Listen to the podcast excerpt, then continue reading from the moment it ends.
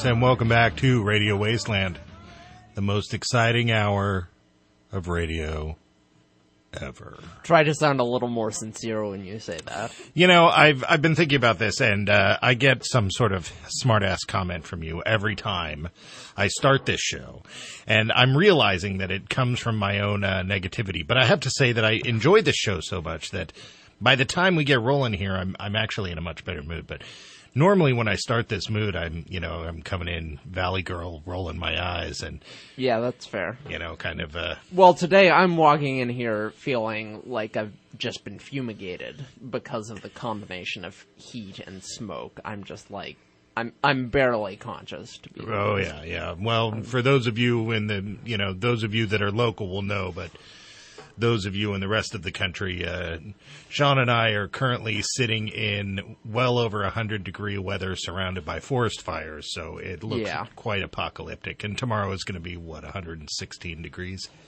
Yeah, something like that. Yeah, Far too hot, I think, is what the paper said. They didn't actually give a number. yeah. I can't, you know, stay indoors. makes you wonder why we live here. Well, it's cheap because no one else wants to live here. I guess that's true. That's true. um, you know, most I would say that a lot of fans of the paranormal are fans of of um the Twilight Zone. That's And true. whenever it's hot like this, it always makes me think of a specific episode of The Twilight Zone. I was telling our illustrious producer Joe about this earlier today. And there's this episode of The Twilight Zone where the Earth is slowly moving away from the sun. No, it's slowly moving towards the sun. Yeah, that I was gonna say. and everybody's cooking and Mm-hmm. they're all going to die and this woman's a painter and her paintings are melting and this guy breaks in and he's going to kill her for water and so on and so forth and then in the end you know they she she starts to come out of her fever dream and the the reality of the situation is that the earth is moving away from the sun and that they're all going to freeze to death and due to the cold she's so sick that she's having this feverish dream about burning to death hmm.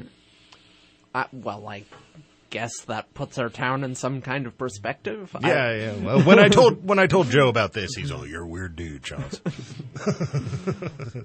that's, as any of our regular listeners will know, fair. That well, I don't know. I think it's all relative, and seeing how I sit across the table from you, I think that puts me in a Yeah, well, I'm in a pretty good light. They're all, you know, the normal one, Chauncey, the guy who talks about normal things like Twilight Zone episodes.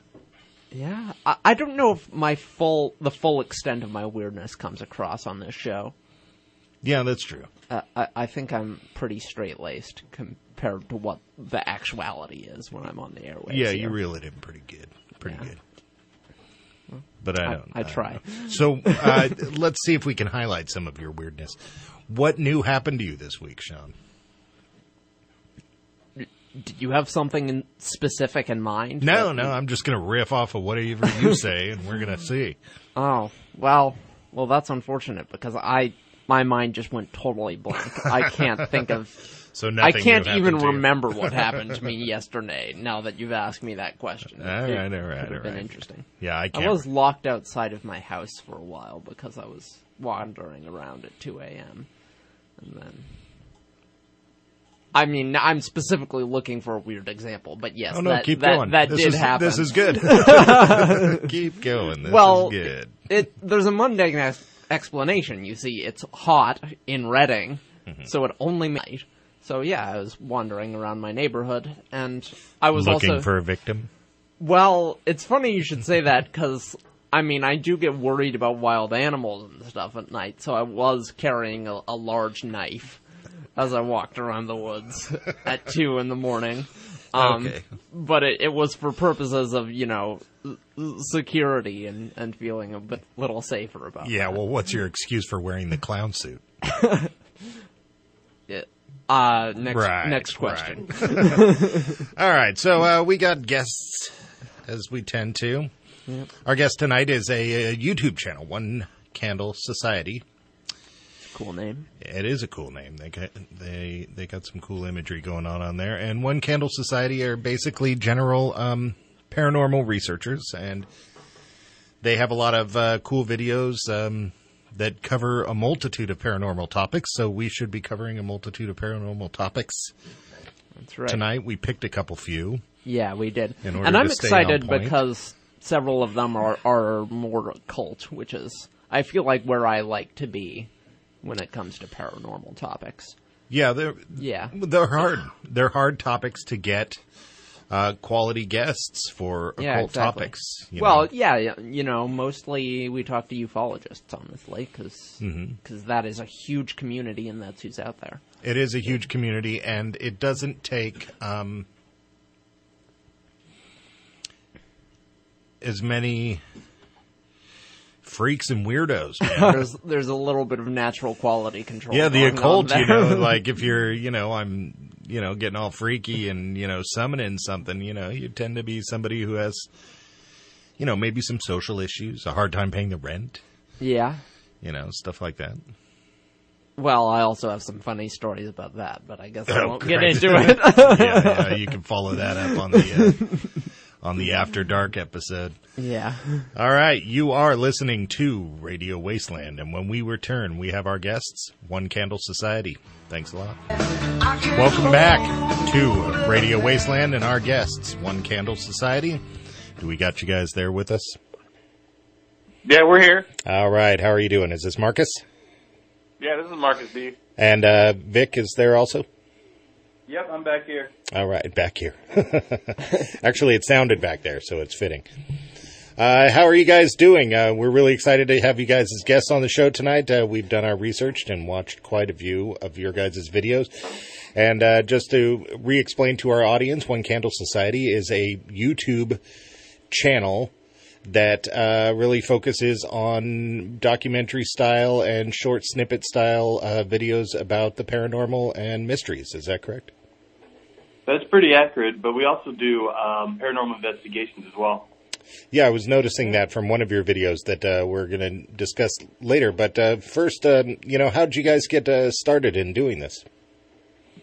Well, back in about 2014, um, a lot of our friends, we came together realizing that we had this real love of the paranormal, and there was all these places around Evansville, southern Indiana, that that were allegedly haunted, and we were really interested. So we decided to make a paranormal group in order to actually start going out investigating. You know, very similar to a lot of people that uh, that get into paranormal investigating with their friends.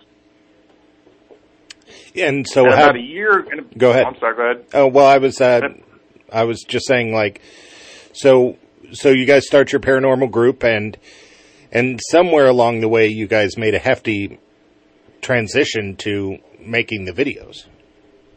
Yeah, after a while, um, I've always really wanted to do something more in the information networking. So I asked uh, Marcus if he'd be willing to do a YouTube show with me, and that's how the whole thing got running. Mm-hmm. Yeah, well, I'm I'm really kind of amazed at the amount of followers and the amount of views that you guys have on there compared to um to a lot of your contemporaries. You know, it's it's Oh yeah, don't worry, don't worry. Our wives are very surprised about the number of people that to to us talk too. So they, they were equally shocked. they were equally, equally shocked at your success.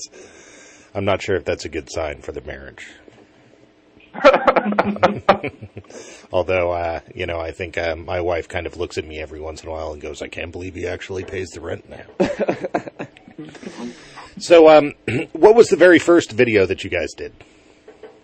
Oh, that was our uh, our Shadow People video. Yeah, we really wanted to to try to reach out to other people with something that we found was a very common paranormal experience that a lot of people have talked about. Uh, a lot of people, when you look at some of their first encounters with the paranormal, many people describe seeing shadow people at a very early age. So we thought that was a really great way uh, to kind of launch our YouTube channel. That's Unfortunately, interesting. What we ended up with was about 45 minutes of straight awkwardness because you know first video. Right. Yeah, right. we we know about that. Oh, believe me, yeah, there was a lot of stumbling in. So, your guys' biggest video, without a doubt, is by and large with views is five creepy things said by astronauts. Is- Yeah, uh, five chi- five chilling things said by astronauts. yeah, and um, I am kind of a sucker for space. I'm a sucker for for um, sort of the realities of of of space. You know, the things that don't go too far outside of what we already know. Of course, you know I follow ufology and a lot of that stuff too. But but this one specifically piqued my interest, and a lot of other people's too. Obviously, you have about a million and a half views on that one. Um, and so, man, some of them really are quite freaky. You know, the the um, the, the Buzz Aldrin and Neil Armstrong one is probably the one that people will identify with the most, and and that's that they're hearing that. Uh, you know, back home here, we're hearing them talk about seeing other people on the moon, right? Yeah. Mm-hmm. Yeah, astronauts have always been kind of the center point, I think, in the ufology argument between like skeptics and believers. And I know people are always trying to say like, what are they really seeing when they going up there? And, you know, they're always like, these are the most staunch believers in the UFOs. To these are the biggest shills for the government. You know, to you know, literally people are just making up stuff that they said because these are iconic people that would, you know, you could would believe that they would say some of these things. So it really spreads the. Uh, there's a real large gambit when it comes to to, to astronauts what people think about them. What were some of the things they said on that video? Because I, I think I'm one of the few people in the United States who, who hasn't seen it. So, might need some Um, probably one of the ones that stuck out to me, I think, was probably the first one, which was um, the first uh, the Chinese uh, astronaut um, that was in space kept talking about hearing a knocking sound in, inside a spaceship. I mean, you're not going to hear an outside, Oh, but I mean a knocking sound while he's up there. And I found that really chilling because uh, when you're up in space and and you're typically there by yourself in some of the very first missions for a lot of these people, probably nothing's going to be more chilling to you than hearing a tapping sound on the outside of your uh, spacecraft. Yeah, that's like up the there. end of the first Alien movie. Yeah. When it's not quite jettisoned into space. That's Yeah. horrifying. Well, there's something very urban legendy about that, and I don't mean that it itself is an urban legend. I mean the sort of like hook claw across the top of the car, and you know the drips, and there's something very yeah, like, oh my gosh, I'm alone, and I'm hearing the knocking. and the thing that I found really interesting about that is when I was hearing it, I was thinking to myself, well, you know, maybe that's just a you know loose O-ring or something banging on the side. But then uh, the video went on to say that the two consecutive missions had the same problem. Mm-hmm. Yeah, which is uh, absolutely terrifying. In space, no I really like the you one with the uh, Russian astronauts reporting seeing the like massive angelic entities outside the spaceship. hmm Like on se- on separate missions. It, Oh. it, that was pretty freaky. Yeah, absolutely. And you know, there's there's just something about that because it's easy to believe that these guys know something that we Yeah. don't know, and that they are because I mean, there is not a lot of civilians, especially at the time. It's hard to discredit an astronaut. well, it's also easy to believe that these people would keep their mouth shut to the deathbeds. Interesting. Yeah. Yeah, that's very true. You know, these are very, very government loyal uh, people, military and, and stuff like that. So know? fertile ground for conspiracies. yeah. So, so what do you think from from researching these uh, things? Do you think there's a something up there on the moon? Do I think there's any? Do I think there's any? I think that there is likely uh, things that they have seen that's up there that they're not allowed to talk about, and I think that goes to the very end of what we talked about in that top five video. In that, if you think about it, if if people really thought that there were aliens like up in space, I think it would cause a, probably a global panic. This comes back to the sort of idea behind the Brookings report. Are you familiar? Oh with yeah, that? oh yeah, Yeah. But- oh yeah, that these these guys are probably seeing something, and again, they're all they're all government employees that are probably picked who probably, if they need to be quiet about something, that they would believe that they would be quiet about something. Right. Right, right. Well, I, I personally, we were talking about this earlier, and we knew this topic was going to come up, and, and we were talking um, that I find it hard to believe. You know, uh, a big topic in the paranormal and mysteries and and such is the secret space program.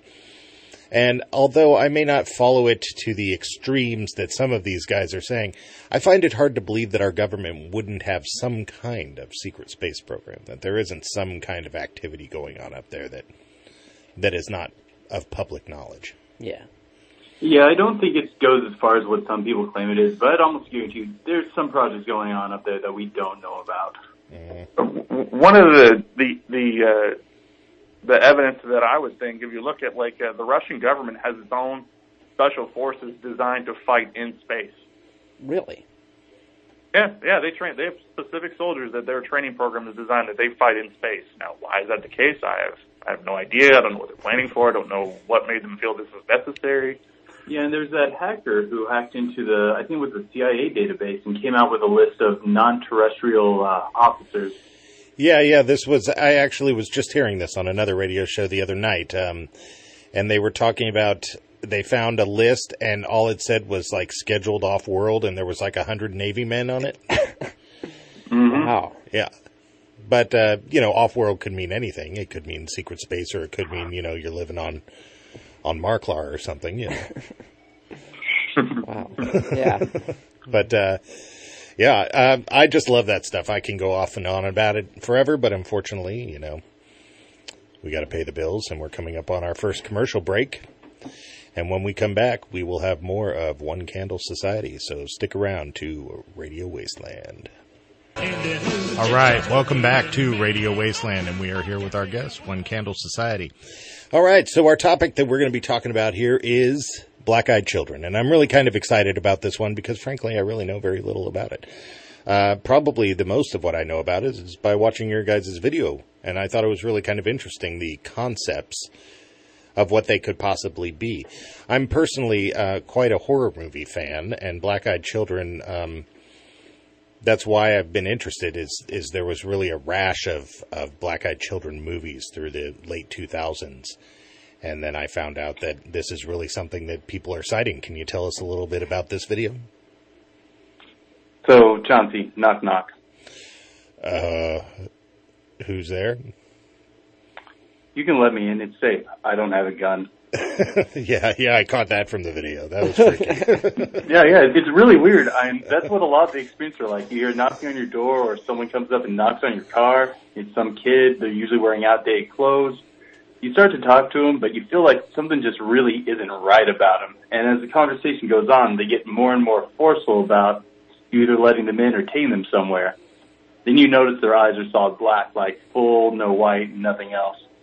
And usually at that point, that's where they start to kind of do the subtle threatening. Um, like in one of the reports, the uh, kid goes, "Oh, it's, it's okay. You can let me in. I don't have a gun." And the guy took that to mean, "I don't need a gun."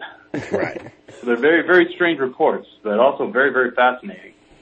Yeah, I was interested in the fact that in the video uh, you were talking about how they really these reports and these sightings didn't really start to hit anybody's uh, you know monitoring until what was it like the 90s, the late 90s? Yeah. Yeah, early 90s. It was around the same time the Mortal Kombat movie came out, because if I remember right, that was the movie that was playing uh, during the encounter. Crazy. And so where where do most of these sightings happen? They have been scattered around. You've got some, uh, mainly in Anglo-Saxon countries, actually. Uh, you've got them in uh, England, Ireland. You've got them on both of the coasts of the U.S. Uh, moving inward. I've never found a sighting in Indiana, though, but they're in most states. Um, I know they've been sighted in Texas, California, Washington, Illinois. Um, about um, most of the states have had at least one sighting, if not multiple, but most commonly um, on the east and west coast here in the U.S. Yeah.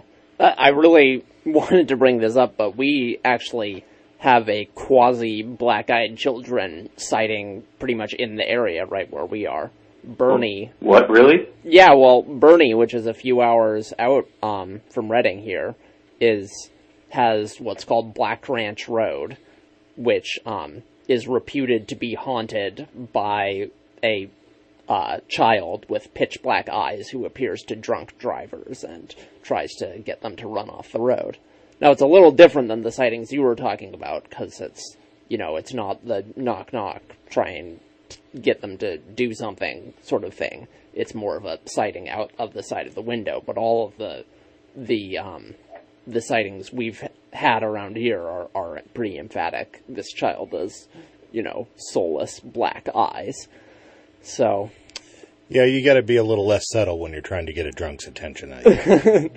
yeah, yeah, I I think so. Um, and and as I was saying, this wasn't specifically black-eyed children um, people say, "Oh, it's the ghost of a child who was killed by a drunk driver or whatever," but it's a child. It's creepy. It's got black eyes. So Yeah, I feel well- like that qualifies. You know that that prompts the the question is what exactly are black-eyed children? I mean, do, Exactly. do we know or do we have any suspicions as to what they might be? It, it it it really runs the gambit. When we made our documentary, we kind of found that there were a lot of different things that kind of fit the category of black eyed kids. The whole concept of them not being allowed into your car, into your house, uh, fit very in kind of like a vampire kind of genre of uh, of what they of what they could be, or you know, you're getting this deep sense of a predator uh, feeling about them. Um, I know that you're really into into UFOs. Uh, one of the things that not a lot of people know uh, about black-eyed kids is they actually share a very very uh, similar description uh, to many uh, abductee stories Interesting. uh, involving uh, whenever people claim that they've been abducted and they've been in rooms, and one of the things that they've seen in the room are these young children with large black eyes. Yeah, and they're there was this suspecting that they're uh, they're suspecting they're hybrids. Yeah, Yeah. yeah, that's a a, a, a large uh, um a large number of people were were, were talking about about these uh, back in the day of seeing these things, and now that they're uh, you know here you know people are encountering them you know down here on Earth, you know a lot of people are thinking that you know that they're aliens walk alien hybrids walking walking around. So what do most people lean towards when when like uh you know every every paranormal topic has their circle of of people who who frequent that topic. Um what are people sort of leaning towards as thinking the black-eyed children are? Demons, because most people think everything's a demon. Yeah, I, I feel you there. Uh, I mean, literally, I mean, if you did like a Family Feud of paranormal investigators, you're like, show me demon. right. Literally, like number one. Dang, you know, you just it's a safe answer. Yeah, you even got our producer laughing on that one. That's funny. So, uh, I assume that you don't think they're demons. So, what do you think they are? And and I realize that when I say think, I'm I'm going for your theory that that you're probably going to say, well, you're really not sure. But what's your theory? Our leading theory is actually that it's connected to the shadow people phenomena, that it involves degrees of possession because shadow people often try to wear you down over time. And, we're, and there's a lot of connections between them, uh, particularly with, there's even very rarely reported white-eyed kids, and there's also very rarely reported white shadow people. So our theory is, although we don't have like a, we're, it's something that we're still working on. We're going to talk a lot about that in season three of our channel. But we think that there's some sort of connection between the two, and we're looking forward to kind of examining into that. So the thought is maybe that um, the black-eyed children are transitional or have been taken by the shadow people. Yeah, and we think it's also might be part of a process where the shadow person wears down the child and the shadow person possesses the child. And we're thinking, we're currently working on a theory involving that uh, the inviting them in might be more of a metaphor, allowing them to start to move on to stronger, uh, stronger bodies. I see. So, Um, so the the idea is that that we- the child is is more susceptible. Yeah, yeah. Huh. One of the things that we we talked about in the documentary that we made is we we saw some um, shadow people. A lot of times, shadow uh, sightings of, uh, sightings of shadow people are often made by people that are often disenfranchised, people that are more you know uh, economically impoverished, people that are often abusing drugs, people that are in domestic violence situations, like you know children that are abused often and uh, and they often come in. And one of the things that we notice about children, the black-eyed kids, is they're always being described as having outdated clothes.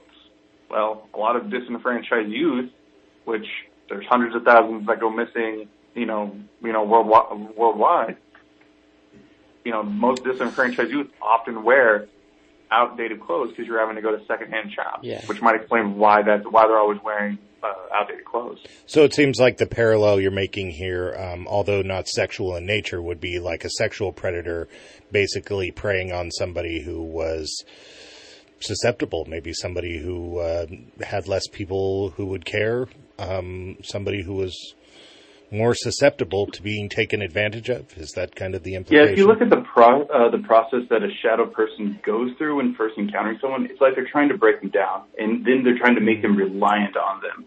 It's very much a predatory process. It's the sort of thing you see in social work all the time.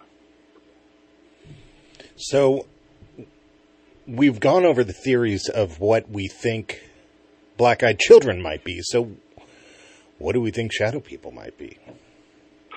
Show me demon. Well, I'm aware that a lot I of people think this, but, but uh, what do you, you know, what do you think? Do you, because I don't know. I, I kind of think that if there are demons, it's probably a little more of a, maybe a trans-dimensional sort of thing than, than, uh, than Well, a demonic lot of one. people use the word demon outside of a Christian context. You know, they they might just mean negative entities from whatever kind. Well, of first, don't, don't get us wrong. We're we're very open to the idea of demons existing. We just think it's a term that's thrown around way, way too much. Right, Um, and it's a little that everyone too immediately jumps to it. yeah, and it's a little too much of a blanket term that Yeah, that it's very that people broad. can fall back on and be all well, it's demons. Okay, we're done with that one, you know. And when really it probably takes a longer look in order for us to figure it out. Well, we're coming up on our final commercial break. You are listening to Radio Wasteland with our guest One Candle Society. We will be right back. All right, and welcome back to Radio Wasteland and our guest, One Candle Society. We are talking about shadow people. Um, you know, shadow people, uh, in the little bit of research that I had done it, on it um, way prior to this uh, show, I have heard that there's a lot of association with um, sleep paralysis. And, uh, and Oh, yeah. and that's why I kind of had my interest piqued in the topic is because I've actually had sleep paralysis. I I didn't have any shadow shadow people, but it was Yeah, absolutely here. terrifying. But um, Yeah, I've had sleep paralysis before, but no shadow people when I had it. yeah. Um, so shadow people, you know, we think so. The assumption is that they are trans-dimensional, sort of demonic, sort of spirit entity, right? But we're still working on our exact theory on what it is, but we definitely believe that it's it's likely something that people would perceive as being spiritual. Yeah. Yeah, I see. But But uh, I, I think they're associated with sleep paralysis. I think they're intentionally looking for us in vulnerable states. I'm not sure if they're inducing it or if they're drawn to it, trying to feed off. Uh, I, I don't know if you you get this when you had sleep paralysis, but um, I found it to be a very terrifying and painful experience. I'm almost wondering if they're just picking up on that and coming to feed off the ambient emotion, yeah, yeah, or my if they're actually inducing it. when when I learned that it was associated with sleep paralysis, it sent my uh, imagination going, and my imagination landed on that there was some sort of possession thing going on, and that it had woken up part of the person's mind who was trying to keep it from happening, but the body was still just not awake. You know, and so uh, it was like a thwarted attempt at uh, at possession. But um, Actually, we've we've heard a lot of stories along those lines. Mm-hmm. Yeah, a lot of people are trying to force themselves awake in that in that sort of situation. Mm-hmm. And So- a lot of people have actually thought off a um, situation along those lines by grounding themselves in faith, saying that uh, they were in pain, they couldn't move, so the only thing they could think to do is start reciting the Lord's Prayer, and that gave them the grounding to find their way out of it. Right, and that seems to be a, the go-to for a lot of the things that people associate with with demons. And and my uh, I personally am not um, any kind of religious at all, um, and so I tend to look at it like uh, it gives the person strength to fight their own battle. You know, it helps them. Their faith gives them the strength and confidence to fight off whatever Yeah, almost almost attacking them. almost every story involving a shadow person, a lot of times the person really in the end does something to try to make them feel safe. Like there's always this drive in you know of trying to make yourself more safe. You know, whenever whenever they're around. Right. So, um, what about sightings of shadow people? Do they tend to run somewhat hand in hand with the black-eyed children? They uh, they can. Uh, a lot of times, one of the things that we talk a lot about shadow people is they tend to piggyback on a lot of other paranormal activity in the area. Um, when you look at uh, reported sightings of places that are supposedly haunted uh, with ghosts. A lot of times people talk about seeing shadow people. Um, even with uh, even with alien encounters, when people have encountered uh, grays or things like that, sometimes there's li- there are lingering signs of shadow people, and even uh, the occasional encounter with men in black, people citing shadow people after them. So maybe they're just yeah, they are. right stalker watchers and followers of all things. Well, I mean, this would maybe come back to the fear factor because you know everything that that we just talked about there. Um, It's terrifying. yeah, is potentially terrifying to a person, and so there might be some sort of feeding off of fear. It seems to me like, you know, my issue with the feeding off of fear attitude has always been that it's a little too. It's very human centric. Yeah, it is very human centric. Like the idea that that we are somewhat food based off of. I don't know. It, it Well, just seems a little too. it a very biological level. convenient, I guess. But We can look at it also on a biological level. If Mm-hmm. they're feeding off um, ambient energy, when a human is in a state of fear, all their uh, vitals start to skyrocket, and we're producing actually more, producing and radiating more energy during that time. And it's also something that they could also do to animals in theory as well. But um, like, I, I'm not sure if that's the case. I'm just saying someone could make that argument. I see. and, No, and, that and a lot sense. of times with these shadow, we talked we talked in our documentary about shadow people being able to to find people predisposed for possibly being able to to be induced to have this much fear. Um, 'cause Yeah. humans actually do it themselves too. We talked about a study in which um, women who were involved with uh, horrible instances of domestic violence were put in a room with their kids with a bunch of other women that hadn't with their kids playing, and they could bring men that were horrible, um, that committed horrible acts of domestic violence on a on a two way mirror, and they could pick out in the room which woman had had like a history of domestic violence just on their behavior, how they looked, or the vibe that they were getting off, like like in the ninety percentile. that's crazy. Yeah, I definitely believe that that those capabilities are out there. So uh, Yeah. that makes sense to me. I mean, I wouldn't be surprised if it was what we were saying earlier. It's just they're looking for someone vulnerable to possess or what or what have you, and it's, it might not necessarily be a fear as sustenance thing, but a oh look a terrified person. Let's our work's half done. Right, and and before we run out of time here, what about the um, the white shadow people? Well, it's, hard to make a strong statement. We have such a small pool of reports. We've actually uh, been trying to get our fans to gather up as many reports as they've heard about them and just send it to us because there's just so few encounters with them. Although people don't feel, generally feel afraid of them, they almost feel empowered by them, almost like they do a secure sense. And they go out of their way in the stories to say that they are not afraid. Like they'll capitalize this part in a story. Like we were not afraid of this. That's what's one of the weird things about those stories. It's almost like brainwashing. All right, so so you guys have talked about we're coming up on the end of the show here, so I want to make sure that our uh, listeners know where to find out more about you guys and where to watch a lot of these great videos. Um, where can people find out more about you? Um, well, we have our big YouTube channel. It's the best place to find all. That's where all of our content is. One Candle Society.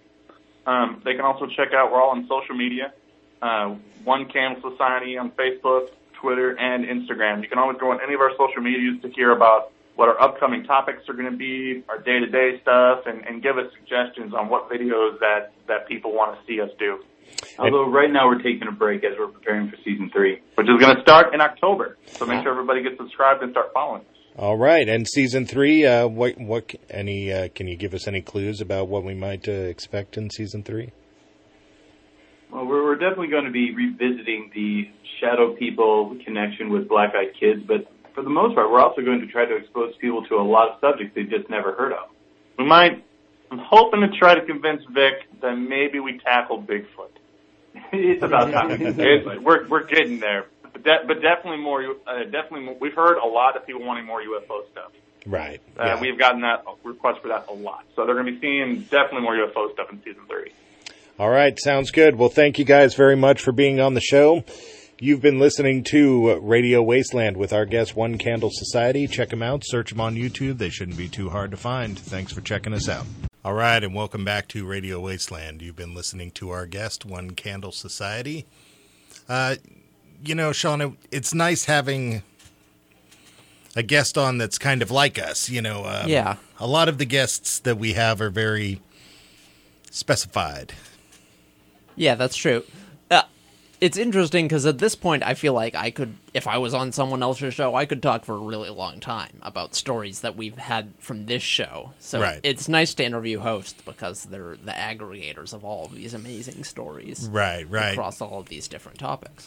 Yeah, and it, it's interesting that um, you know how much of us there must be out there. You know, because I've talked before about how some of the guests that we have, like Ryan Sprague, you know, and and they're very specific on their topic. He is he is definitely a a fact based uh, UFO researcher, and then Exactly. and then I I equated us um, to kind of being a little more on the entertainment side, where where or or journalistic entertainment side, where where we bring the topics and and how many of us people like us people who just enjoy all of these fantastic topics must be out there and really Yeah.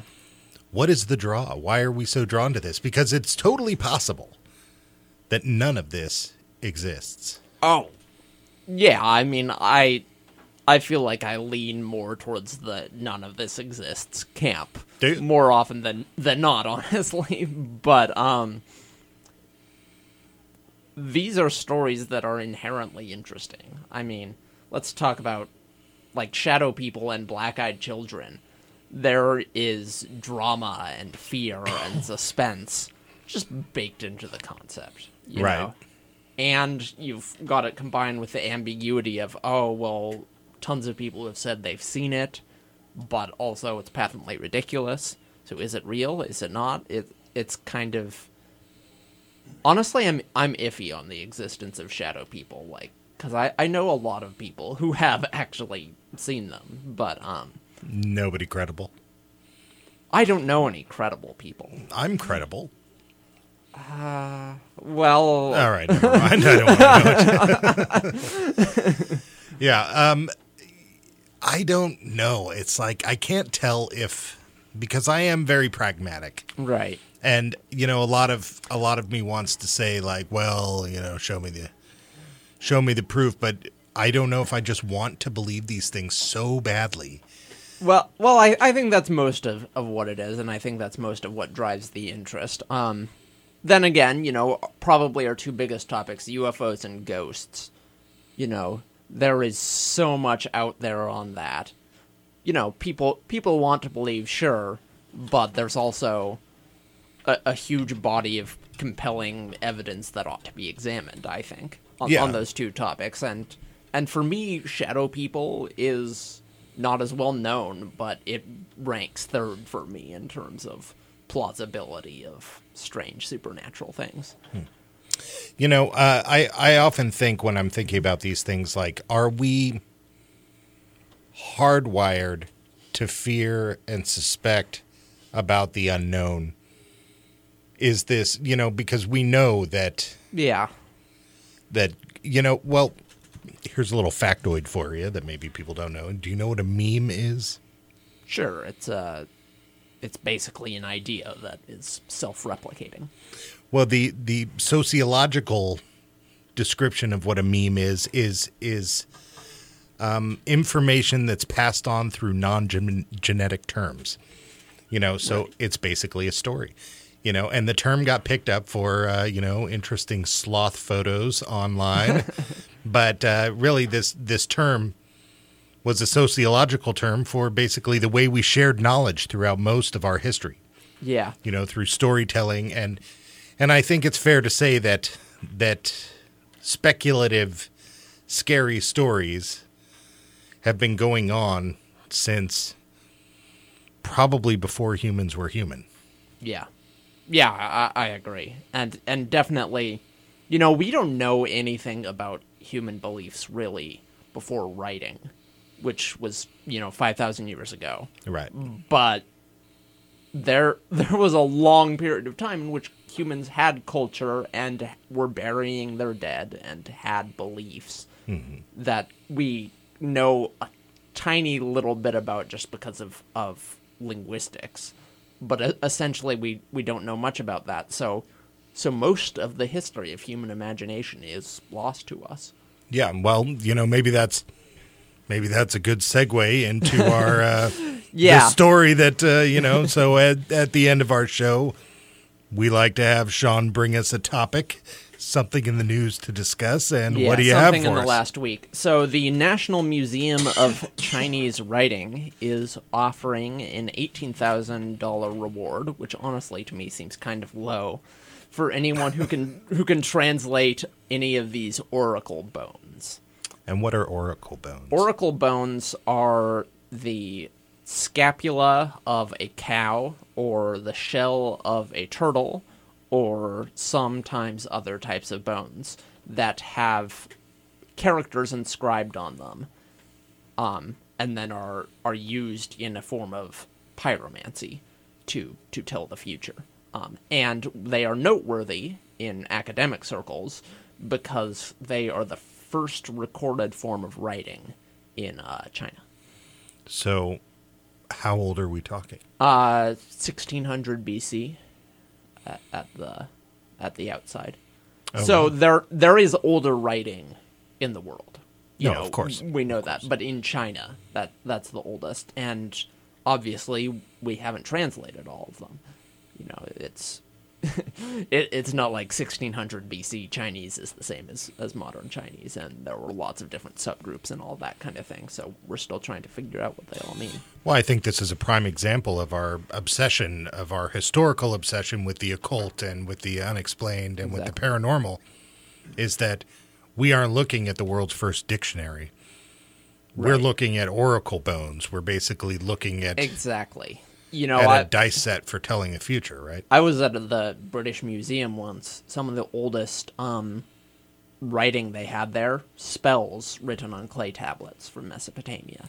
Right. You know, it writing initially we think began as a spiritual exercise Right. with magical and spiritual associations. Well, even in the case of the Bible, we know that that most of the spread of of the Bible and written word at the time, at least throughout Europe, was done by monks hand duplicating the Bible Yeah. and then sending these copies out into the world. You know, Um, yeah, it was secret knowledge that was seen as magical Right. by by the common folk. and go ahead. Yeah, but these bones, we do know how they were used. They were used to see the future. It's not a case of oh, it's writing, so it must be magical. Um, they used it to to tell the fortunes of people in the royal families and to guess how crops would go. They even used it to improve their own divination skills Right. basically what they do is they'd write down what they wanted to know and uh, a couple of other little tidbits of information on the bone toss it into a fire and it would crack in the fire in uh, ways that would be interpreted by augurers essentially. Augurers. or soothsayers or, or, or whatever you want to, Right, to call them. The specialists in in telling what what that means. So when i, I say pyromancy like today in pop culture we have the idea of pyromancy as like throwing fireballs or whatever but no it just means divination by fire right. Right. so so that's what they were doing Yeah, I would definitely like to see, you know, a, a world where we learned more about this stuff, but really, are we ever really going to be able to know? Definitely one of my favorite topics to hear about and to learn about is ancient civilizations mm-hmm. and ancient civilization in general. I really enjoy our own ancient civilization that we're figuring out, but I really enjoy the the idea of prehistory and and what's back there. And and Yeah. these comparisons you know are are really quite amazing because every time you know as time goes on we're constantly saying oh well it's a little further back. Oh well it's a little further back. And when we say a little further we're talking like 10,000 years. Yeah, yeah, exactly. I, am not sure we even know what the oldest sophisticated civilizations are that we're talking about. I mean, we know hunter-gatherer societies, which are incredibly old, had beliefs. Right. They they had a rich imaginative life. They they were intelligent. You know, they were just as intelligent as we are, give or take a little bit of brain damage from malnourishment. So this Chinese writing is it eighteen thousand dollars? I agree with you. It doesn't seem like a huge amount of money. Yeah. What is? Do they seem like it's likely that somebody out there is going to be able to figure this out? Well, people do crack codes all the time in terms of, you know, taking a cryptological approach, um, and I, I think that's what they're looking for here. Uh, there, there are many examples in pop culture of, of strange codes, strange writing that people are just like, okay, anyone who can figure this out from like an information theory standpoint, please do, like the Voynich manuscript, uh, which is just I think this Dark Age Times book that is just filled with strange writing that no one understands. So yeah, that leads me to believe that maybe some of the characters there we do know. Right. When I was younger, I had the the luck of actually seeing the Rosetta Stone, Yeah. which was definitely an eye opening experience also for at the me. British Museum. Yeah, that's where I saw it. Yeah. Um, it was definitely an eye opening experience for me. Um, Eye opening experience for the entire field of archaeology. yeah, absolutely. All right. Well, you've been listening to Radio Wasteland. Our guest tonight was One Candle Society. If you'd like to know more about them, check them out. Search them on YouTube, One Candle Society. They got tons of great videos, totally worth checking out, and a lot of fun. See you later.